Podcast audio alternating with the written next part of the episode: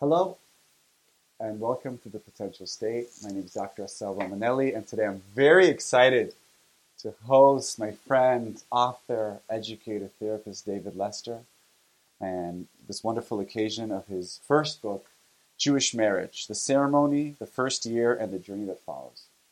So thank you for coming. It's a pleasure to be here. I, I've known you for many, many years. Uh, we, we worked together at the same mental health clinic, a bibliotherapist. Um, I was thinking first, maybe tell a little bit to the audience kind of who you are and kind of how did you end up writing this book? So I feel like my entire life there have been three fields that I've been playing in. Um, the first is the field of yeshiva, Judaism, Has- Hasidut studies. I spent many, many years in yeshiva, in high school, and at Hesder Yeshiva, and I loved learning deeply in that world. The second world is the world of literature. My father's an author. I love books, novels, poetry. I did an M A in creative writing, and I love the sensitivity to words um, that um, one can develop. The third field is that of psychology and therapy. I um, studied bibliotherapy and worked. We worked together for five years in the mental health clinic. Um, and I see my life, um, and especially this book, is trying to integrate those mm. three. Um, this book has a, its deepest roots in Judaism, in the traditions of the ceremony itself, in the Hasidic and biblical texts that I try and elucidate. Um, there are a lot of really deep psychotherapeutic and also couples therapy insights that I think I learned a lot from reading and also from you and our conversations over the years that are in this book. And also I try and bring it, uh, bring these ideas in a language that's uh, accessible and also sensitive. And tell me, so out of all the books you could have written, because you have a lot of different interests and you're also mm-hmm. doing your PhD now, maybe you could add a little bit about that. Why this book? Um, this book grew out of uh, work in the field. I worked as a marriage educator at Tel Torah for many years. And the idea was that couples would come to their wedding and they wouldn't know what was going on. So we came in at Tel Torah and it's like we should prepare these couples not only for the ceremony, we should use the way they prepare for the ceremony to help them prepare for life. So I would meet for them three times to talk about the ceremony and show the ways in which the ceremony teaches us about life, teaches us about, teaches us about the stepping stones of marriage itself that we should lay down before creating a home together. And I would also meet with couples after the wedding. Um, and this was a way to really bring Jewish wisdom and the needs of young couples together. Because I think with insight, spiritual and psychological insight, a lot of things can be a lot easier. I mean, so me and Galit, my wife, we went to you and we did mm-hmm. this course. And I think the thing I remember most, that was eight years ago, eight, nine years ago, was really to be mindful of the ceremony, not just to outsource it to the rabbi who's going to kind of go through the motions, but actually kind of think about it and try to be as present as possible. In a, ironically, it's it's kind of a very spiritual moment, but it's so logistical. There's so mm-hmm. many, there's so much noise. Mm-hmm. I mean, so many couples get caught up in the logistics, in the dress, the food, the parents, and that's important to get the details down correctly. But this book, I hope if a couple reads it two months before, or a week before their wedding, when the ceremony begins, they'll be able to do the switch and be like, oh, this is really important. I understand what's going on. This is really beautiful. This is the first day of the rest of our lives. And tell me, so based on your experience, I mean, you were doing this for a few years, being a marriage educator, right? Mm-hmm. So I'm thinking about all the books, some of them are here about marriage and relationships. How is this book different than the other books? Um, so number one, this the first section of this book focuses on the ceremony. And it talks about the ceremony. The Jewish ceremony? The Jewish wedding ceremony, which is unique and special and amazing. Um, no other book has done that yet.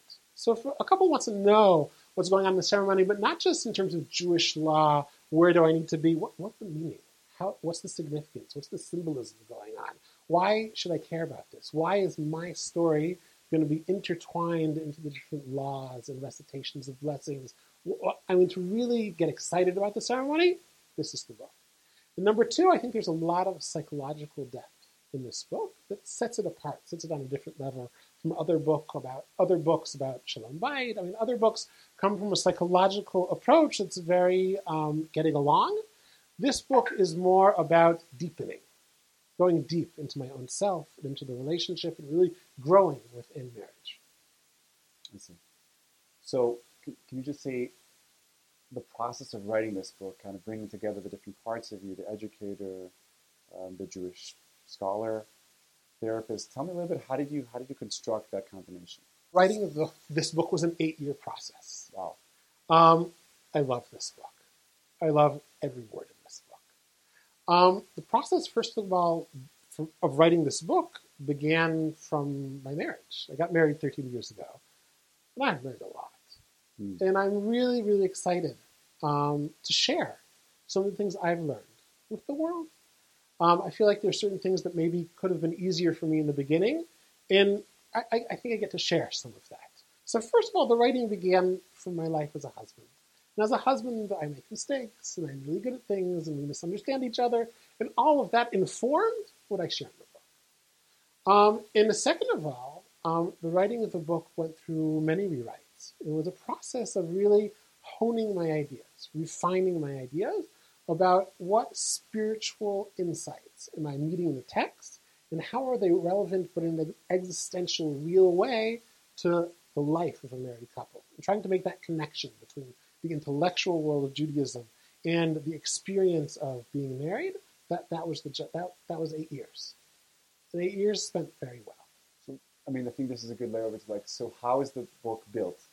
Like, how who can use it? Who should be using it? And how can you use your book? So first of all, um, couples. The engaged couple needs to buy this book so that they know what the ceremony is going to be about. But not only engaged couples. Newlyweds and those that have been together for a while need to read this book because it will give them, I want to say, not only insight, but also I think some relief. Because I know as a married person, sometimes there's certain tensions I go through and I feel very, very alone. So this book, I think, will help couples be like, oh, I'm not alone in this. What we're going through makes sense. This argument we're having is something that other people have. One of the things I included in the book are exercises. So my dream is that couples sit down with this book and read it together, do a chavruta over it, and use the book to, to talk about themselves, to use the book as a springboard for the personal conversations that they need to have. The couples I would work with in workshops, I would say, the most important part of our workshop hopefully happens after you leave this room.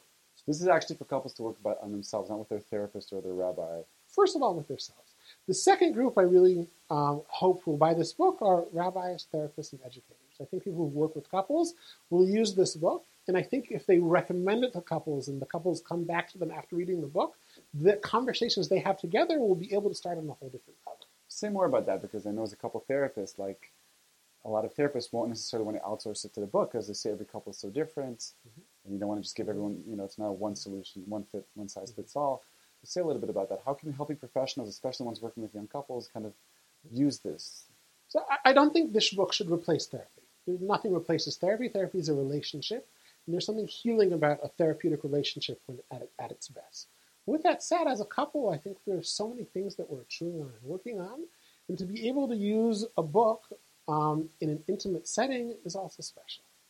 Just sit down at night with my wife and read a chapter or two and discuss, and, and to keep that within that close setting, I think also I th- is irreplaceable. It sounds to me also that some of these exercises can be relevant for couples that after they're married as well. Absolutely. I mean, the title really tried to um, focus on a large time, time span. The ceremony, the first year, and the journey that follows. The book is relevant for all those stages. Because they, they really, you know, in the Jewish tradition, the first year is the year where you're supposed to be just with your wife and kind of rebuild that. The first year is about creating the foundations of the marriage. And I think that even though it's very special and unique and important to focus on that during the first three hundred sixty-five days, creating good, good foundation is something to, to renew. Um, so that's why I think a couple who's been married for thirty years can get a lot out of this book. So I want to ask you actually, I want to back to the, the, to the actual ceremony, and if you could, for the people listening and watching, mm-hmm. um, could you maybe just give a, a rough outline how the stages of the ceremony, maybe how do you, like what's the deeper psychological, spiritual fund? If you just give kind of an overview. Okay. That's okay. Um, I'll point out a couple of things. I mean, I go on for this for like one hundred pages. I'm going to give you a taste. Yeah, please. Um, yeah. For example, one of the wild things about the Jewish wedding ceremony is that the bride and groom don't show up together. The bride's, the bride's often her corner, and the groom's often his corner. Yeah. And according to Jewish law, they're not supposed to see each other for a whole week. It's wild. They're, they're, they're there to be together, right? right? So one of the things I talk about in the book is I think there's a beautiful choreography in the Jewish wedding ceremony. I have a groom approaches his bride and then covers her face. He covers her face. Covers right. her face, which is also I talk about in the book. Right. And also then how the bride approaches um, her groom who waits for her under the chuppah. And this sort of going back and forth, this approaching and then g- going away, this whole dance, I think, has to do with um, resembling or rem- reminding ourselves of the dating stage. When we were dating, we were unique individuals. We had our own autonomy and standing. And I think that's brought into the wedding ceremony in a very playful and creative way. Um, and to see that the Jewish wedding ceremony, which is about a union, has room for individual journeys, at least mm. in the beginning, I think is one of the beauties of the Jewish wedding ceremony. And the Jewish wedding ceremony has other pieces. It has a kiddushin, which comes before the reading of the ketubah. It has a nisu'in, which comes after the reading of the ketubah. And there are a number of blessings that I think, first of all, according to Jewish law, need to happen. But deeper than that, tell the new couple about all kinds of things, about working after the wedding, about what it means to be harmonious together, about what, about we, what real joy is. And I think if, if the couple, through this book, can really listen to the, the nuances of the text and the choreography of the ceremony, they'll have insight for the next decades together. Hmm. So you're saying, if I want actually like I like this idea of the choreography. So there's the near and far, seeing, not seeing in the beginning. Then mm-hmm. we're under the chuppah, and then you're talking about the two stages, the kiddushim, which in English we would call it. It, it, it um, um, technically, it's the engagement. We're actually no. getting engaged on the chuppah, and okay. then we're getting married. Can you say about a little bit about that shift? Like, it's it's really interesting that both happening as we're getting married, we're getting engaged, and then like I'm talking more about the spirit. Like, how do you see that? How do you understand? I mean, I'm sure it's also more in the book, but like, so one of the fascinating things in Judaism is that the, is that there are these two stages. Right. There's an engagement, and there's a wedding. Um, once upon a time, thousands of years ago, there were a couple of months that would separate. Like we have today usually, right? There's an engagement, and you wait a couple of months, and there's the wedding. For all kinds of reasons, they're brought together under the chuppah. Um, what's interesting about the engagement, according to Jewish law, is that I am obligated to be with one, this with my wife, but we're not enabled to be with each other physically yet. We're together, but we're not allowed to be together physically. Only after the wedding are we allowed to, are we allowed to be together physically. That is fascinating. Judaism created this space where I am deeply connected with my beloved, but we're not allowed to be together physically. I think there's so much to learn from that. That space, I mean, it's a space that I feel like in modern times sometimes goes away. It's a very delicate space. I'm with you, but we're not together fully. We're together more spiritually, more mentally, in the area of promise and commitment. One of the gifts, I think, of this delicate and sensitive space has to do with respect. Mm. I am totally committed to my wife, um, but I'm not going to get anything out of it right now. I'm not going to totally fulfill all of my hopes and dreams right now. I'm committed to you, and you are who you are. And I think that in different ways comes up within marriage, right? I, I see my partner often through my own needs, which is okay. That's what, that's what we're there for. With that said, there are moments in marriage where I think it is called upon us to step back a little bit and say, oh, who are you? Oh, what, what, what, what can I give you before asking myself, you know, what my needs are? Um, what don't I know about you yet? That being together but being separate, I think it's one of the secrets of happy marriage. All right, that's certainly fascinating. I want to like dive into that more. I want to, what, before we kind of read an excerpt and kind of discuss it live, what else did I not ask you about this book that you think is relevant for people watching, listening, that are contemplating why or like, contemplating about this book? Like, what's another thing I didn't ask you that you think the average person there would be saying, well, uh, when the rabbi's going to do it, da da da, we, you know, we talk a lot, we communicate, we're good friends, mm-hmm. which most couples think before they get married. Mm-hmm. Mm-hmm. Um, I'll say another thing that, another dream I have for this book yeah. is that people, um, through their marriage, um, want to feel more connected to tradition, mm. which is, and I think Judaism has a lot to offer around couplehood. Um, and I think that through reading this book, people will be able to see a lot of their experiences, a lot of things they're chewing on, debating, having questions about. There's a lot of wisdom in our sources that has also been dealing with similar issues. I think that for the couples I've worked with has been revelatory, because it's like, oh, I'm, I'm not so alone. Judaism has a lot to offer. Judaism is really deep stuff. Um, so that's another connection I hope people are able to make.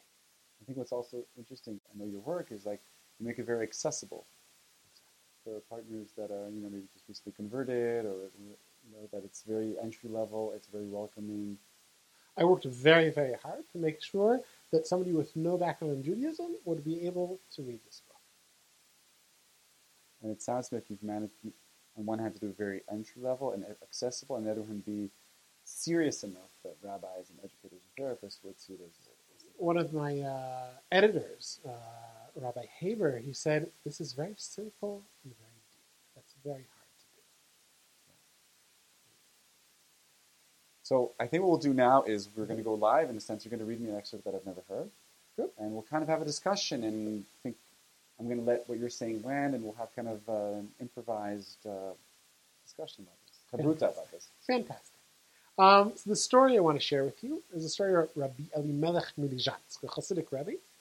Um, and once upon a time, he had a student. And the student just got married, um, but he was having trouble getting, he and his wife weren't getting pregnant. Um, so they come to the Rebbe, he comes to the Rebbe, he comes to his teacher. And the teacher says to the father, tell me, how do you behave with your wife? Do you sit securely and serenely? The student replied, we sit in love and fondness and affection, thank God. The holy rabbi responded, indeed, our holy Torah commanded us to live together quietly and serenely. However, if your love has grown so much that your love has never ceased even for a moment, this is the matter that will cause the hindrance from the fruit of the womb. And that is why your salvation is far away. And thus accept my advice. Go to your home and see to it that you slightly detach the love between you. Let it go for a short, short while, until you see that your wife as well will be angry and incensed opposite you. And immediately after this, come back and love her as before, and this way salvation will come soon. So the student hears the advice of his Rebbe. He goes home, and he forces an argument. It wasn't the most real thing going on, but the Rebbe said. And they argue. It wasn't so comfortable. And then they reconcile. And then he goes back to the Rebbe. And he says, Rebbe, guess what? We're pregnant. So the Rebbe says, do not think that I commanded you to fight, God forbid. All that I told you is what our holy Torah hinted at with Jacob in the verses, and Jacob got angry. There's this famous biblical story where Rachel approaches her husband and says, give me children, if not I will die. And Jacob says, but I'm not in, pa- in place of God, but I can give you children. Right? What was Rachel's sin and transgression in her words to Jacob? Why did Jacob get so angry? We should not criticize someone for what they say while in pain. Rather, Jacob saw that their love together is the reason that would hinder the fruit of the womb. And Jacob slightly separated the reins of love on purpose. And then God heard Rachel's prayer and opened her womb. So the Rebbe is basically identifying this fertility that wasn't happening with a fertility, a psychological fertility that wasn't going on. And I talk about it in the book in the following sense, and I'd love to hear your response. Rabbi Elimelech seems to be teaching us that it is important not to remain in a symbiotic state of love. In symbiosis, we want whatever our partner wants and vice versa. Sometimes we think that being in constant agreement with our spouse is what is expected of us. Sometimes we are afraid to enter the discomfort of disagreeing and the loneliness of holding a position that is not immediately accepted. However, Rabbi Elimelech seems to be teaching us that being in a state of total and constant agreement is inauthentic and unsustainable. Marriage is richer when two unique individuals are not afraid to bring their thoughts and feelings to the table. It is important to note that arguing also turns up the temperature in your relationship. When done constructively, Arguing can be a way of communicating how much we care about our marriage, about certain issues. We argue because we have a dream about the direction we want our marriage and our lives to follow. Sharing our dreams not as a suggestion, but as a deep need expresses how invested we are in our life together. Expressing ourselves with urgency can rejuvenate a relationship, bringing a fertility into our lives that can be both physical and psychological.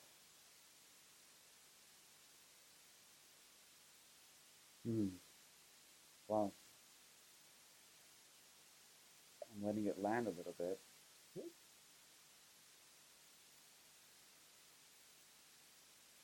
So I guess when you were speaking, um, the two things I was thinking about, one was would be um, the Bader and Pearson have the four stages of any marriage.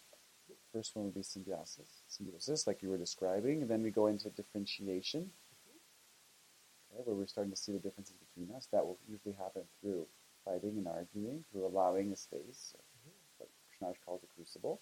Mm-hmm. And the next level is practicing. We go out to the world, conquer the world.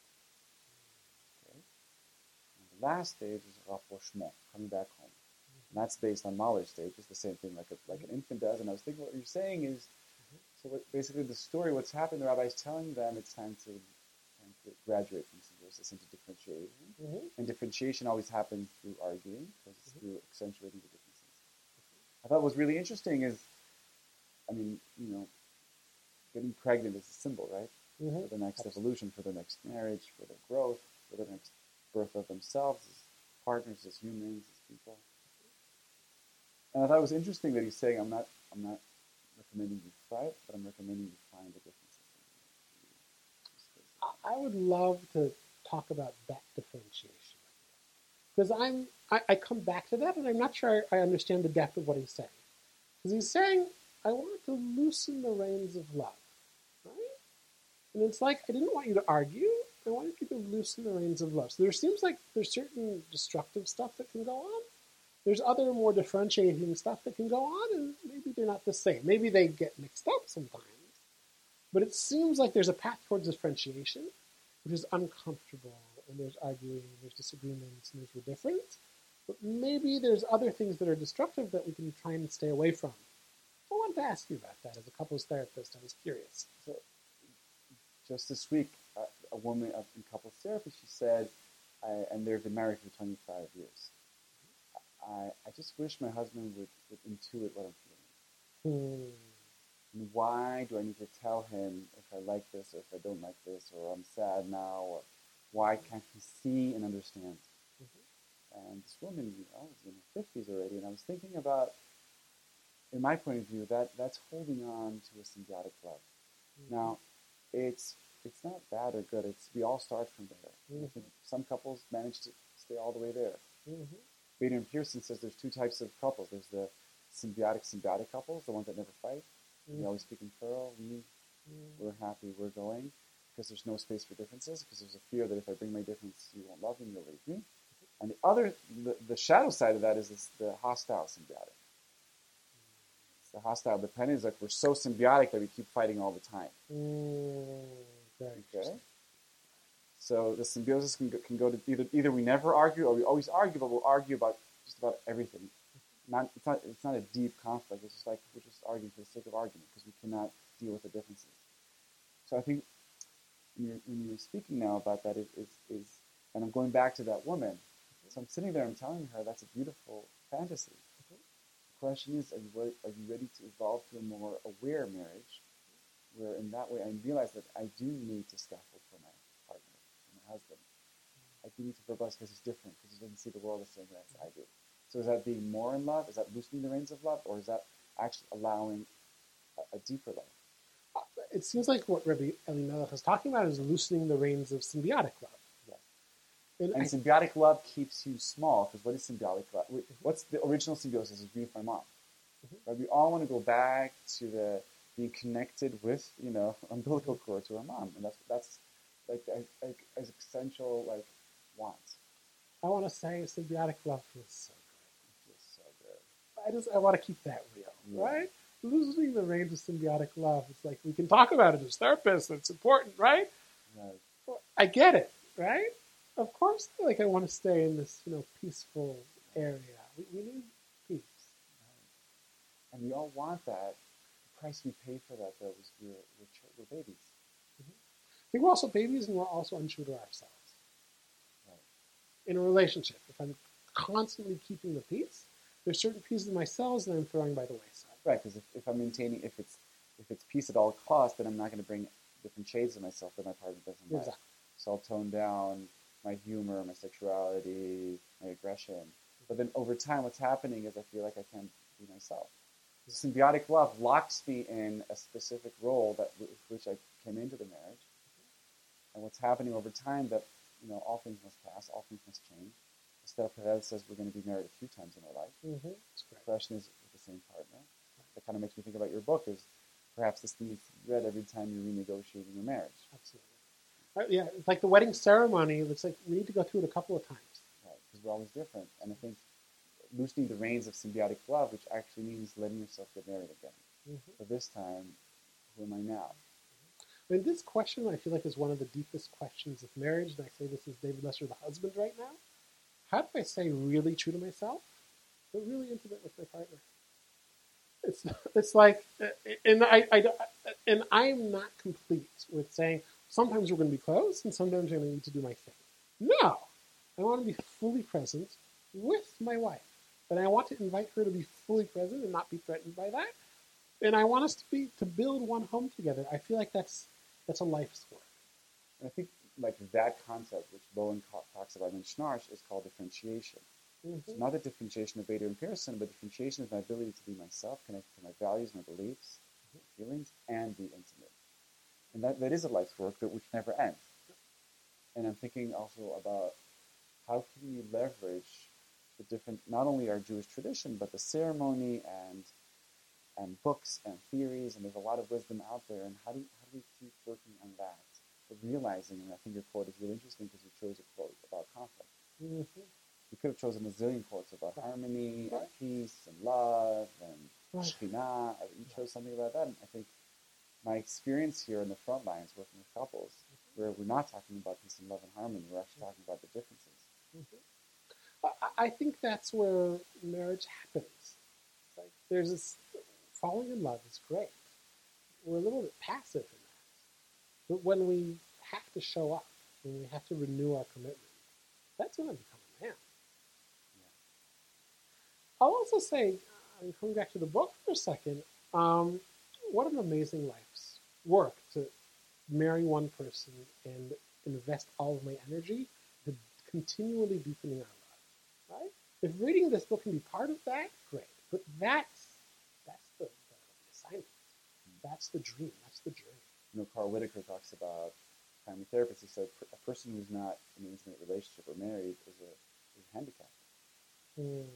Because he or she will never see certain parts of themselves, won't, won't be able to do complete work on who they are, because there's no mirror, there's no isla to build.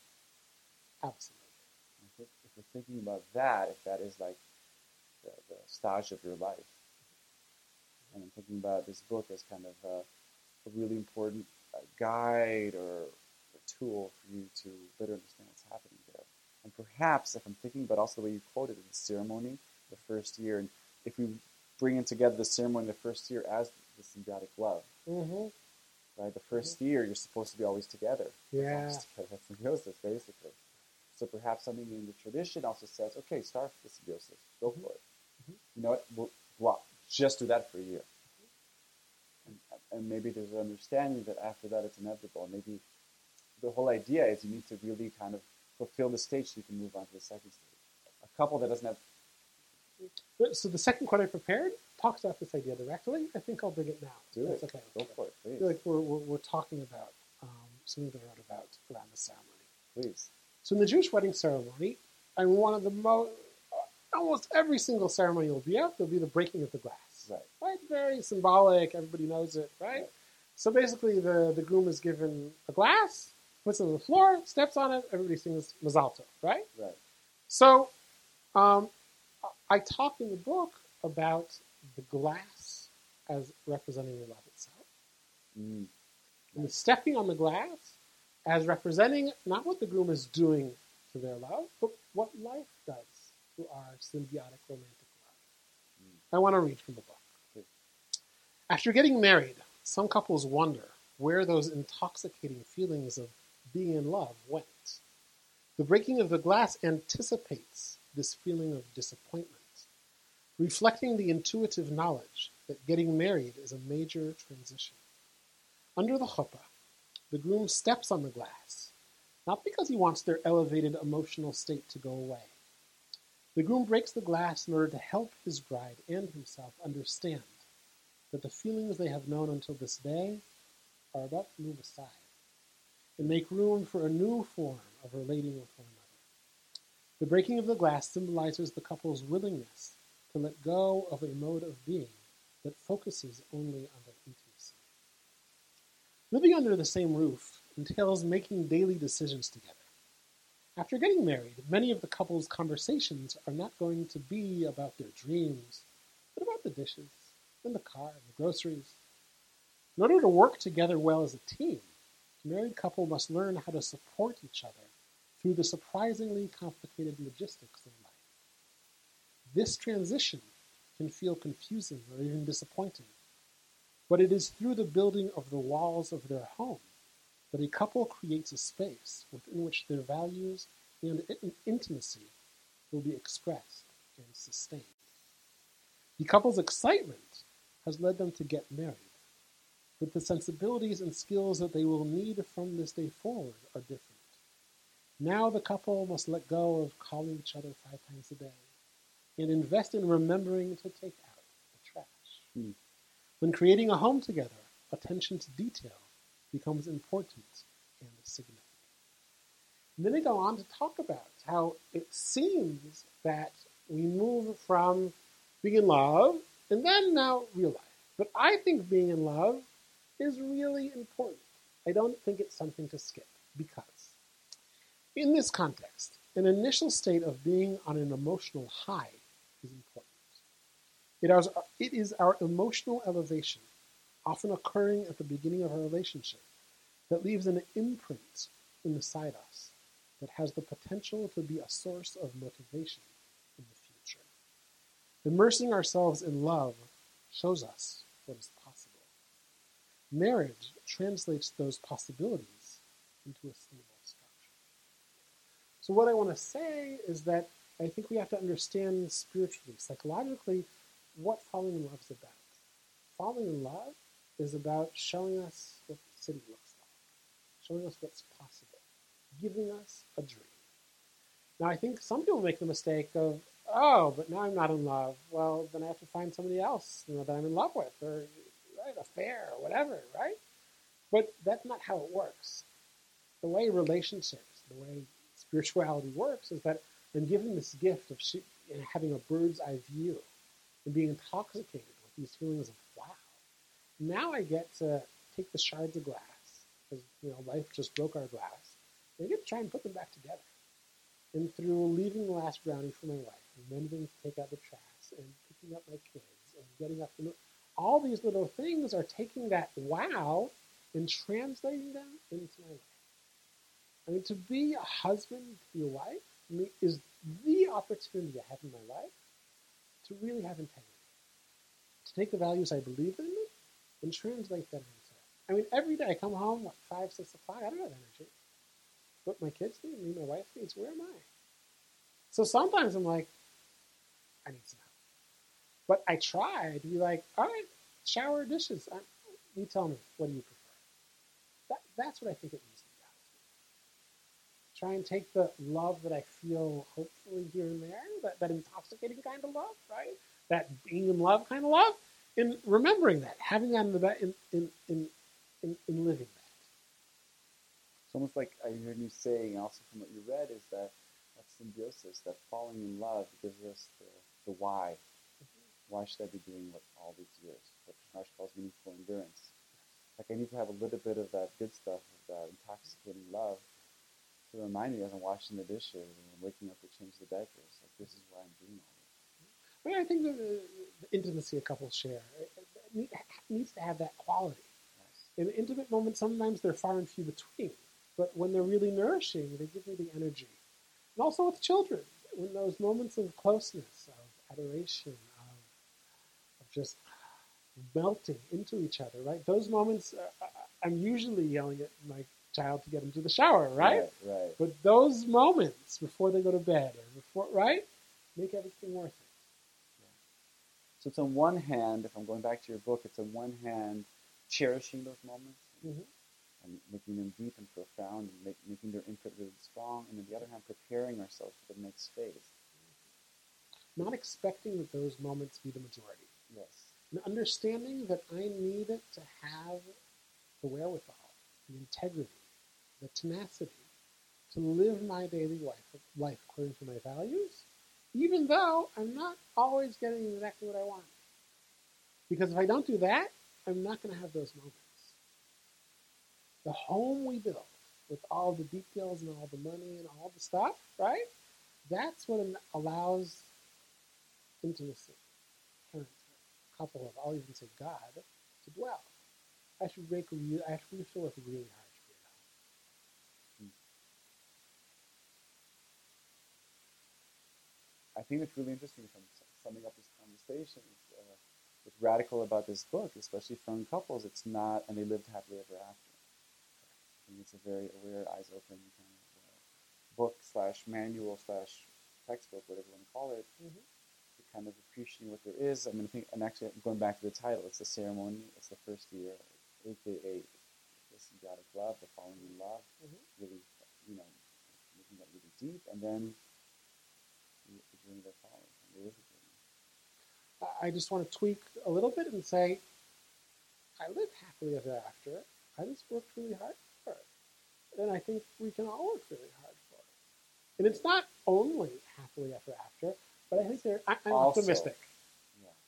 But I, I, I think it's happily ever after, and, and I think it's hard in between. Yeah. But I, I love being married. I don't always love my wife every single second because she really drives me crazy. But I love her, and I love being married. That's the overall, absolutely. That's a wonderful place to end this conversation. And just before we end, where can we get the book? Where can we hear you speak? A little bit about your speaking. Well, what are you doing with this book? Um, so the book is out. Um, it's in the States. It's in Britain, South Africa, and Israel. Jewish bookstore. It should be there. Um, it's available online, Amazon. Um, Jewish Marriage by David Lester. Order the book. Give me a five-star review. Um, also on Feldheim. Um, and I'm available for speaking. I'm planning to go. I'm going to the States soon. Um, speaking in shuls, different events. Um, I teach. I speak to singles. I speak to newlyweds. I do personal counseling, uh, and I also speak to groups of therapists and educators about the importance of marriage education and relationships um, and how central they are. And your contact information will be. Right it's on my Facebook page, right? yeah, and I'll also put everything. I'll link it to this episode. I just want to thank you for taking the time and kind of sharing your journey and your vision. And I thought the way you said is, I, I live, I'm living happily ever after. You just don't hear that a lot from people. Mm. And I, what I like about hearing you say that is, it's, it's living happily ever after, and it's hard work. And I think that's a really important message that uh, you don't hear often. Mm-hmm. I want to congratulate you on this book and wish you a lot of success. And I'm encouraging all of you out there to go read it and, you know, put up in a session and go through David's speak. And so I was Assel Romanelli. This was A Potential State, and I'll see you all next time. Thank you so much for having me.